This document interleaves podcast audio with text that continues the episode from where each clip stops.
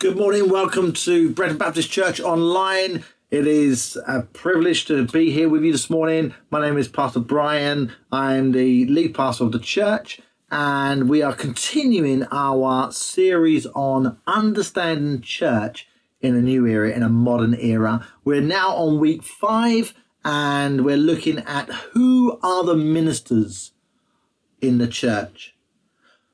Who are the ministers of the gospel of Jesus Christ?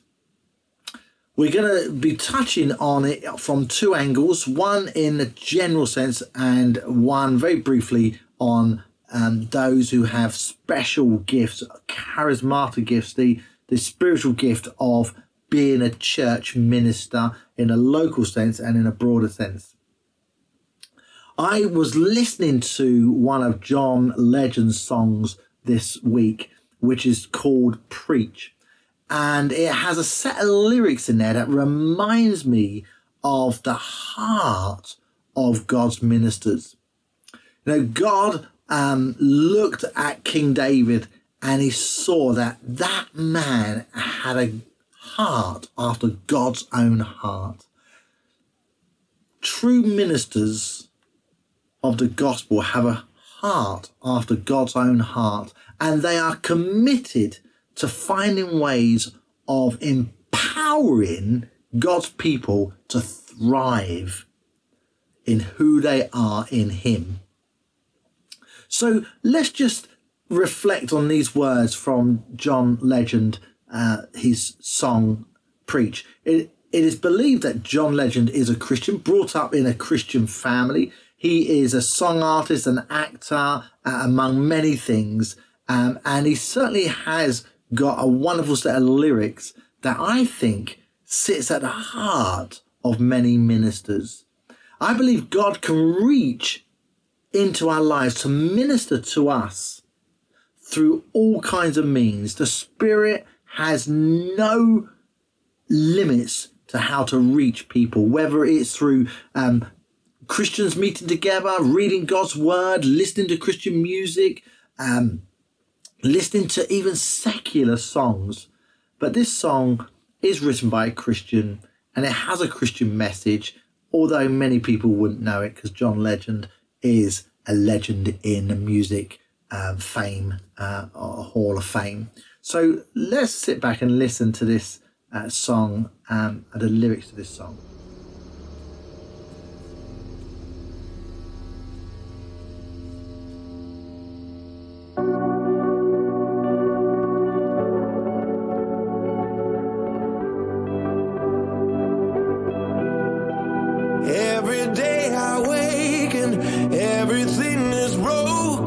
Turning off my phone just to get out of bed and get home every evening, and history's repeating. Turning off my phone 'cause it's hurting my chest.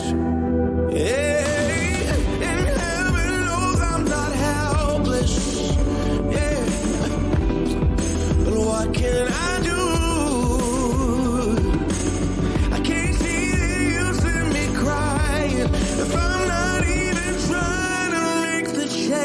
I wanna see. I can't sit and hope. I can't just sit and pray that I can find the love when all I see is pain.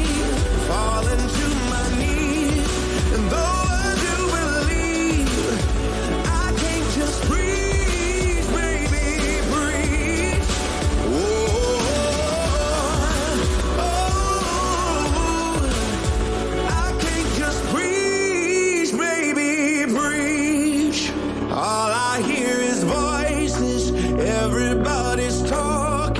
Nothing real is happening 'cause nothing is new.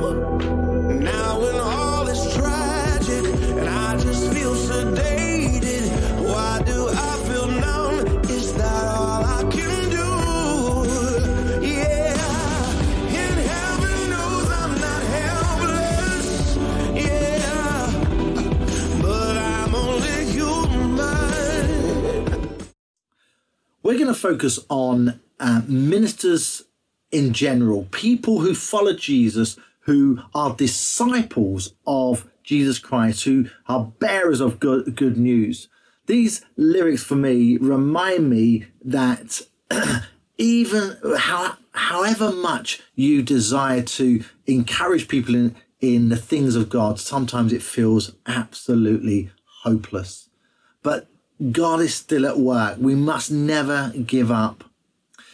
I believe people who love to minister God's grace and mercy and love and good news are people that are empowering others to thrive in who they are in God. We're going to listen to some scripture which gives us an insight to Paul, who is clearly spiritually gifted in being a minister of God's good news.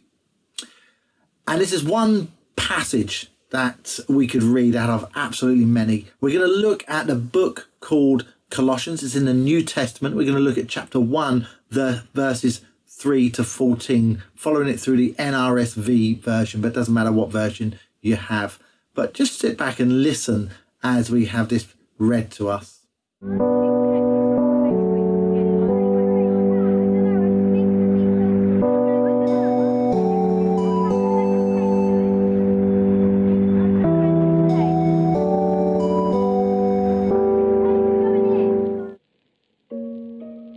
Colossians 1, verses 3 to 14. In our prayers for you, we always thank God, the Father of our Lord Jesus Christ, for we have heard of your faith in Christ Jesus and of the love that you have for all the saints, because of the hope laid up for you in heaven. You have heard of this hope before in the word of the truth, the gospel that has come to you. Just as it is bearing fruit and growing in the whole world, so it has been bearing fruit among yourselves from the day you heard it and truly comprehended the grace of God. This you learned from Epaphras, our beloved fellow servant. He is a faithful minister of Christ on your behalf, and he has made known to us your love in the Spirit. For this reason, since the day we heard it, we have not ceased praying for you and asking that you may be filled with the knowledge of God's will in all spiritual wisdom and understanding, so that you may lead lives worthy of the Lord, fully pleasing to him as you bear fruit in every good work and as you grow in the knowledge of God. May you be made strong, and with all the strength that comes from his glorious power. And may you be prepared to endure everything with patience, while joyfully giving thanks to the Father, who has enabled you to share in the inheritance of the saints in the light. He has rescued us from the power of darkness, and transferred us into the kingdom of his beloved Son, in whom we have redemption, the forgiveness of sins.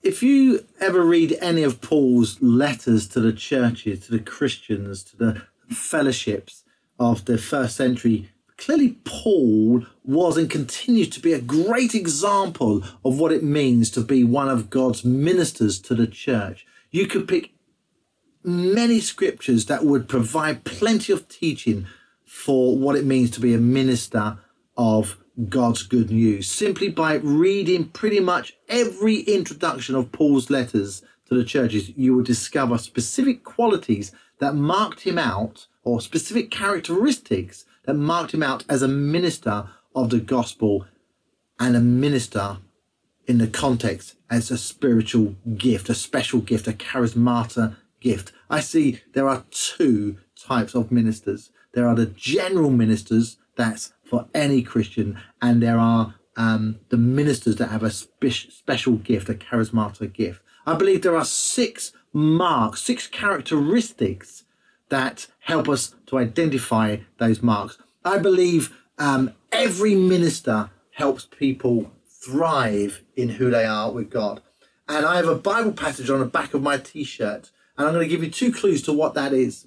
The first clue is that it is from a psalm, and the second clue is that it reflects the picture on my t-shirt. True ministers empower people to thrive in who they are in God. Ministers are those who have a heart after God's own heart. So let's take a look at these six marks or six characteristics. We're going to rush through these and to see what these are. These are not an exhausted list. They all begin with the letter S. And I invite you to join with me as I share some stories and some quotes and some biblical passages to back up these 6 characteristics of what it means to be a minister of God's good news.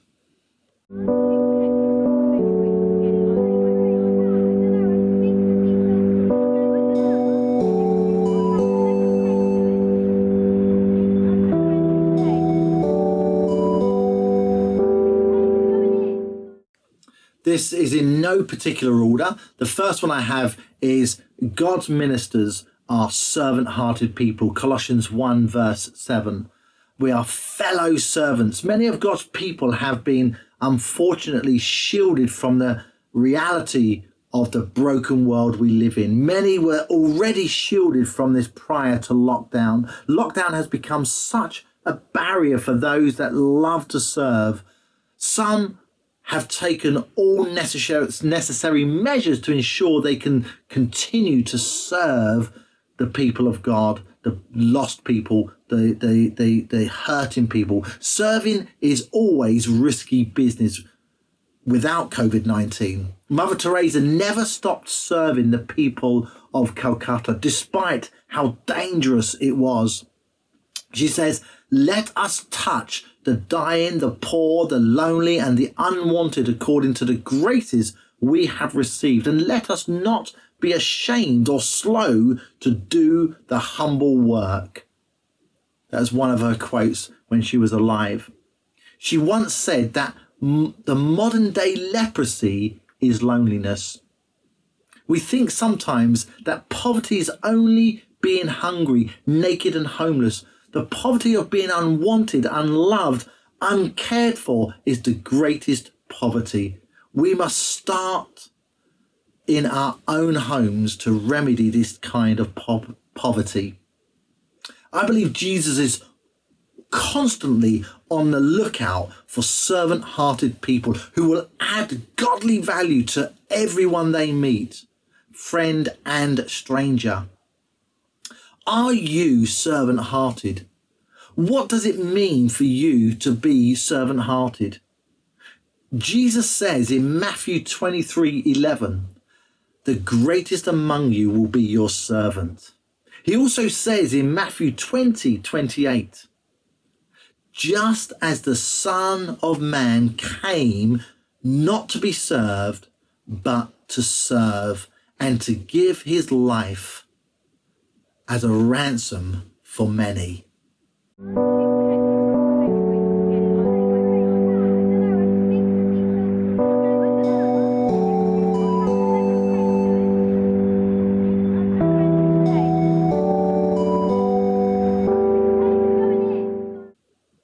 The second characteristic, I believe, of what ministers can be identified by is student.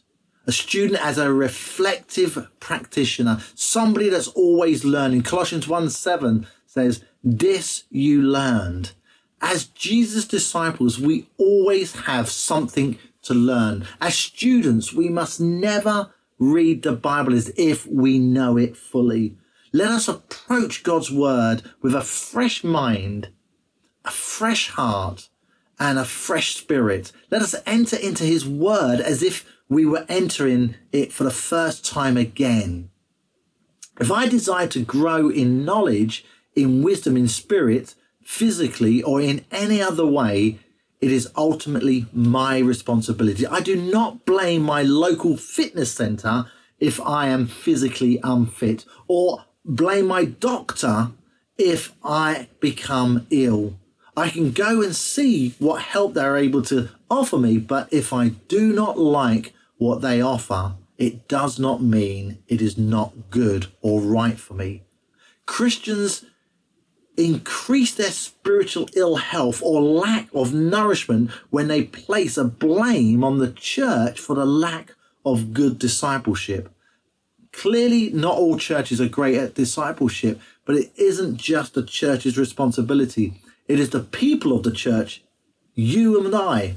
If you have a heart for discipleship, where are you adding value in the church for this to happen?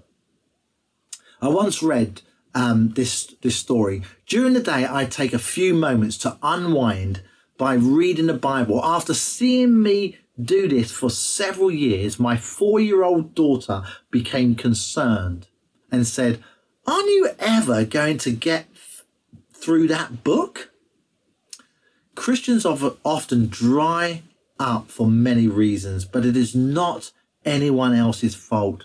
God feeds his sheep with nourishment from heaven. There have never been so many ways and creative ways in which we are able to grow in the Lord. Whether through apps on your phone, podcasts, books, songs, spending time together as disciples, listening to online resources, spending time with God one-to-one, there is always a way to grow. We don't need to depend on someone else to provide everything we need to grow. We need each other to grow. There is no boundary that the Spirit cannot break through. Just a person who refuses to look, knock, and ask. None of us can ever outlearn what God has to teach us. Are you hungry for more of the Lord? What sort of diet are you feeding your soul on? What does your spiritual growth look like? In what ways are you willing to add value of what it means to grow as a disciple in your church? Matthew 10:24 says, Jesus said, "A disciple is not above the teacher." My third characteristic of what it means to be a minister is sacrificial love. Colossians 1:8 says, "Love in the Spirit."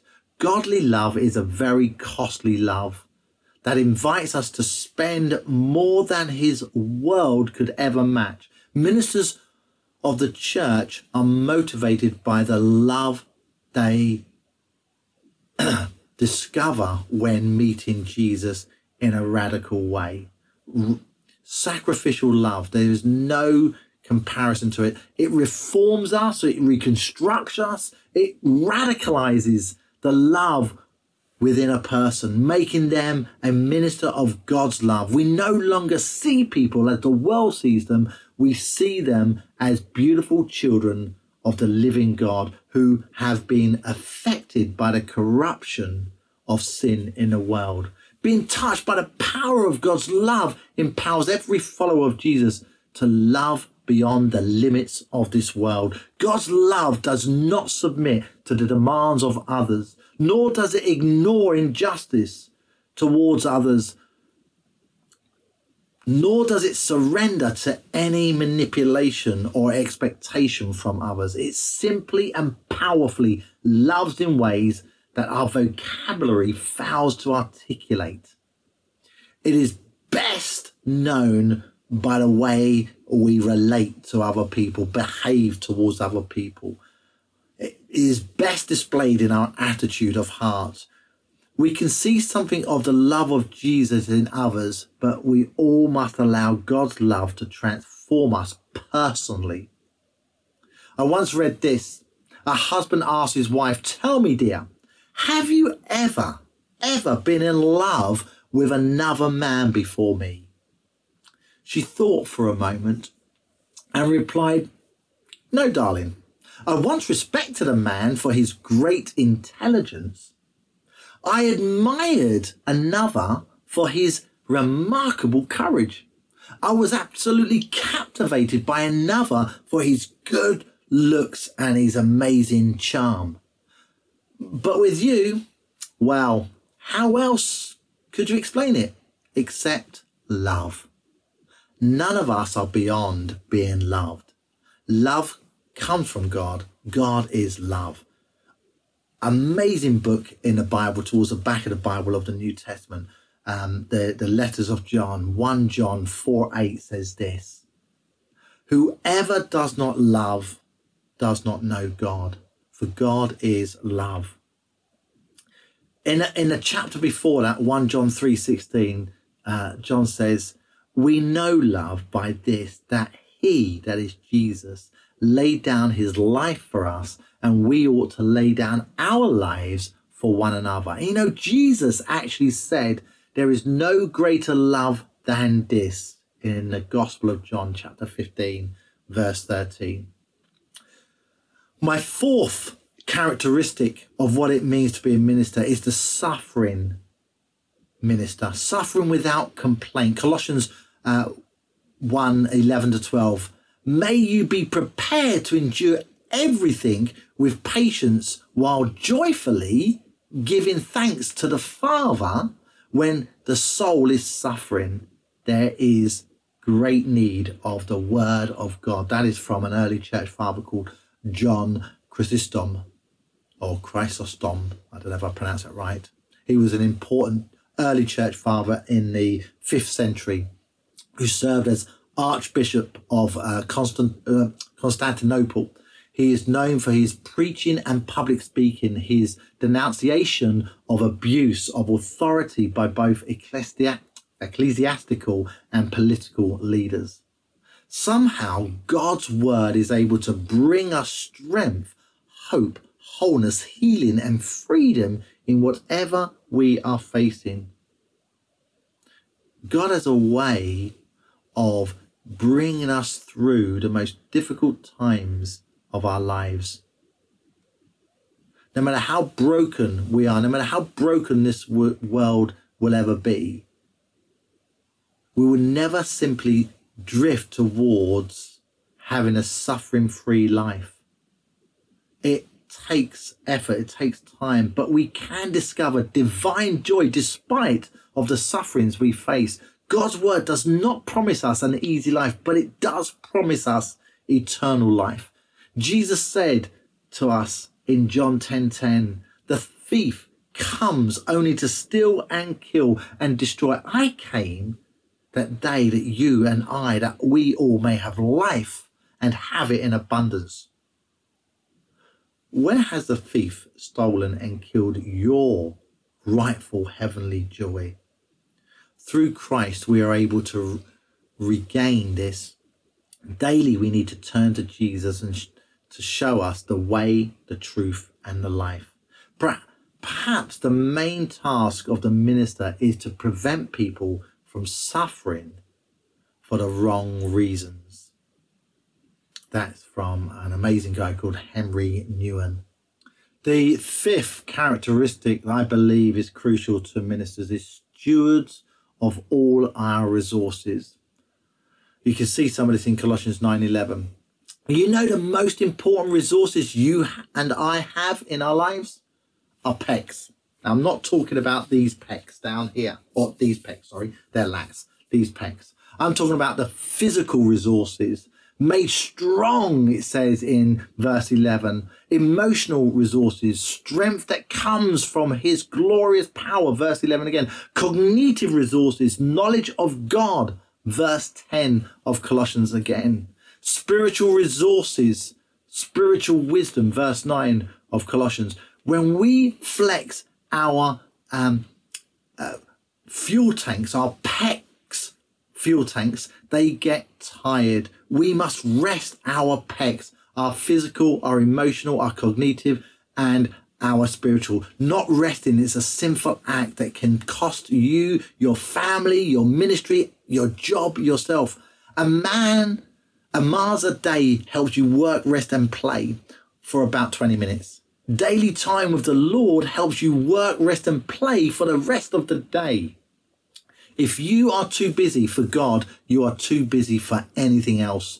Don't be tricked in squeezing God in because other things are squeezing him out. Squeeze out the things that get in the way. We do not need more time. The time God has given us is perfect. It is how we capitalize on our energy tanks, concentrating on our pecs, the physical tank, the emotional tank, the cognitive tank, the spiritual tank, redistributing it in ways that helps us to be more efficient and effective. Let's cut out the things that are not necessary in our lives. That's why we're not always that fruitful, because we don't manage our resource tanks well. Matthew 11:28 says this. Jesus says, "Come to me, all you that are weary and are carrying heavy burdens, and I will give you rest," he says. The sixth characteristics are sharers of the gospel of the good news. Colossians again talks about this through the whole letter to the church in Colossae. Paul is reminding them of the good news they have in Christ. If you love the Lord Jesus, you have the ability to minister this to others. That, by definition, makes you a minister of the life-giving, life-saving good news of our Lord Jesus Christ.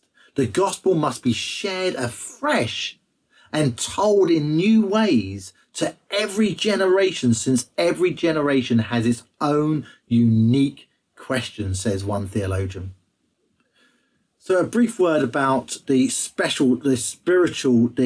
charismatic gift of being a minister, which is a calling on people who are led to lead churches.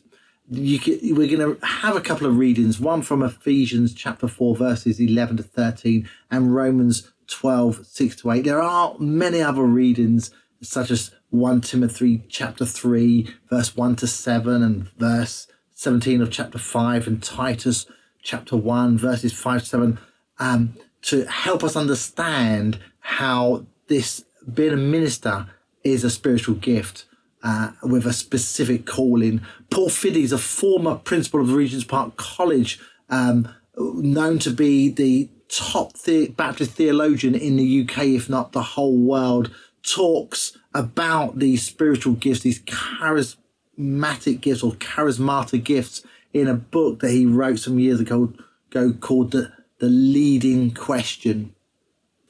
And he talks about what does leadership look like in the church. He talks about how the early church was discovering new gifts and callings, and what it meant to edify and build on what God has begun. They were spiritual gifts come into play as the church moves forward. God provides and resources the church with gifts from heaven, empowers us with gifts. He says every generation discovers traditional ways and contemporary ways of being ministers over churches. What we see as new and contemporary today becomes old and traditional to the next generation. Each generation is discovering more of God's gifts for the church. We don't read in the early church of a youth pastor being a spiritual gift, but I believe we recognize it as a spiritual gift today. So let's listen to these two readings and see if we can pick out some of the spiritual gifts and how many. I've worked out that there's at least 31 different spiritual gifts in the scriptures, Old and New Testament, and I don't believe that's an exhausted list either. God is able to show us more of the giftings that come from heaven. Let's listen to these readings. This is Ephesians 4, verses 11 to 13.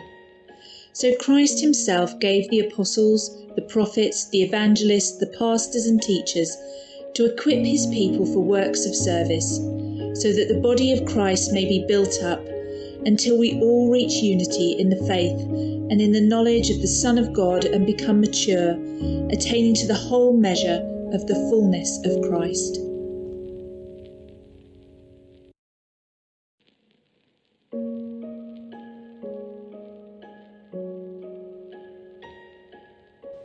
We have gifts that differ according to the grace given to us. Prophecy in proportion to faith. Ministry in ministering. The teacher in teaching. The exhorter in exhortation. The giver in generosity. The leader in diligence. The compassionate in cheerfulness.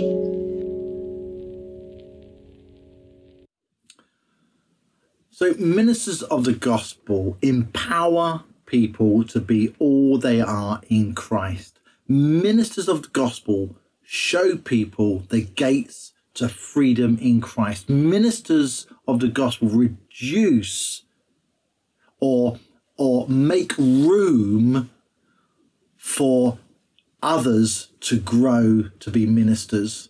They give them space.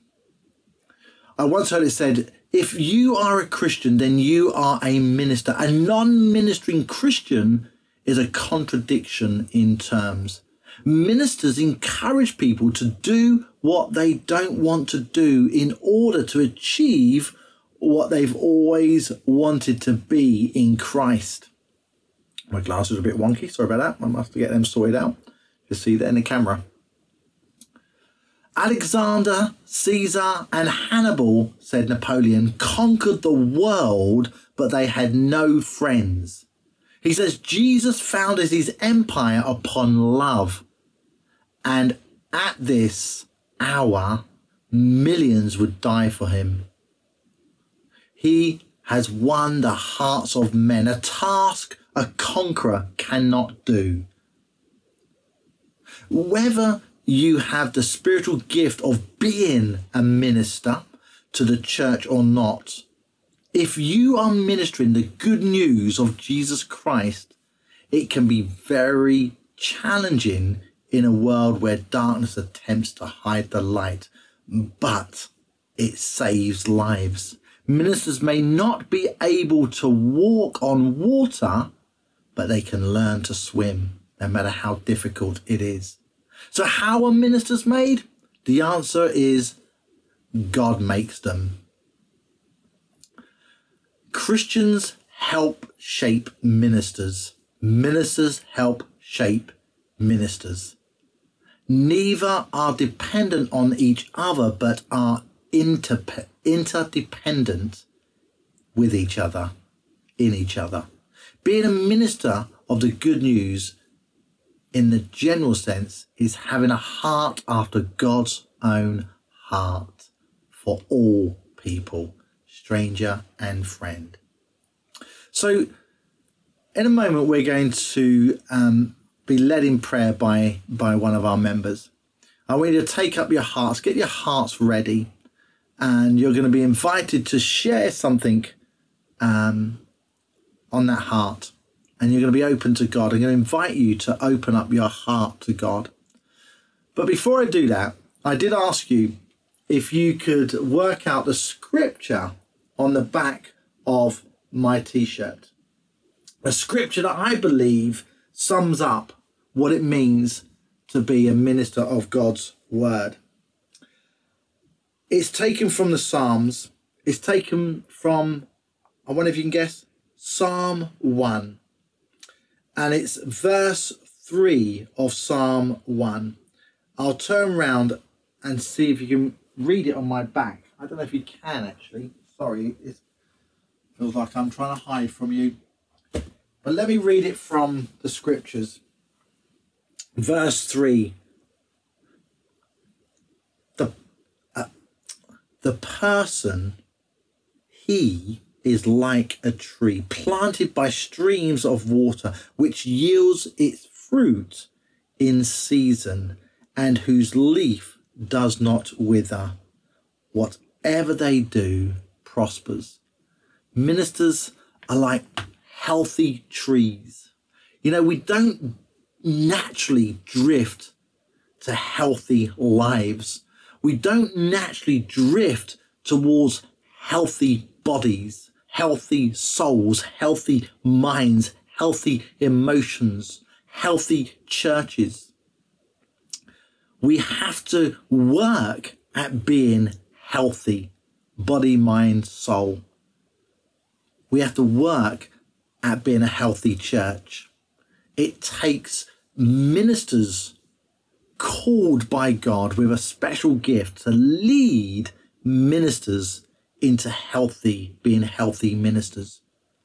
So I want you to take up your heart, and as you prepare to respond to God, I want you to be absolutely honest with yourself and as personal as you dare to be, and take a few moments to cry out to God, Lord, give me a heart after your own heart. Help me be the minister of the gospel that you can see in me. And let us just take those few moments before we're led into prayers of intercession.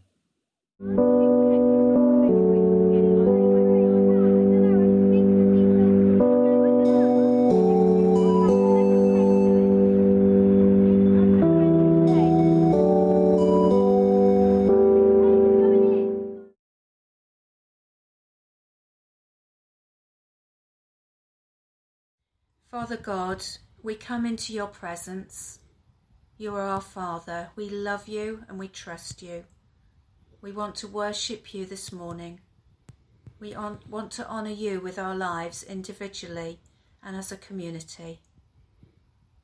You see our hearts, you see our paper hearts and what we've written, but also the thoughts, longings and desires of our inner hearts. You see our struggles and our selfishness as well as our desire to serve. Father, give us individually and together a heart that matches your heart, a generous heart to love, to give, to serve. Put on our hearts what you want us to do, no more, no less, and help us to listen and help us to do it. Help some of us to put our superhero capes away and not take this as a challenge that we personally must save the world. Father, we bring to you the struggles with mental health of members of our church and our wider community. Father, you are the God of all comfort, the one who gently tends the broken. Give us a heart like yours. Father, we bring to you those amongst us and in our wider community who have financial challenges. You are a generous God, a God of abundant supply, who promises to meet what we truly need. Give us a generous and giving heart like yours, and show us how we can use our resources to bless others. Father, we bring to you the problem of loneliness, even in our church and certainly across the wider community, always there but made worse by COVID restrictions. You are the God who says it is not good for us to be alone, who sets the lonely in communities.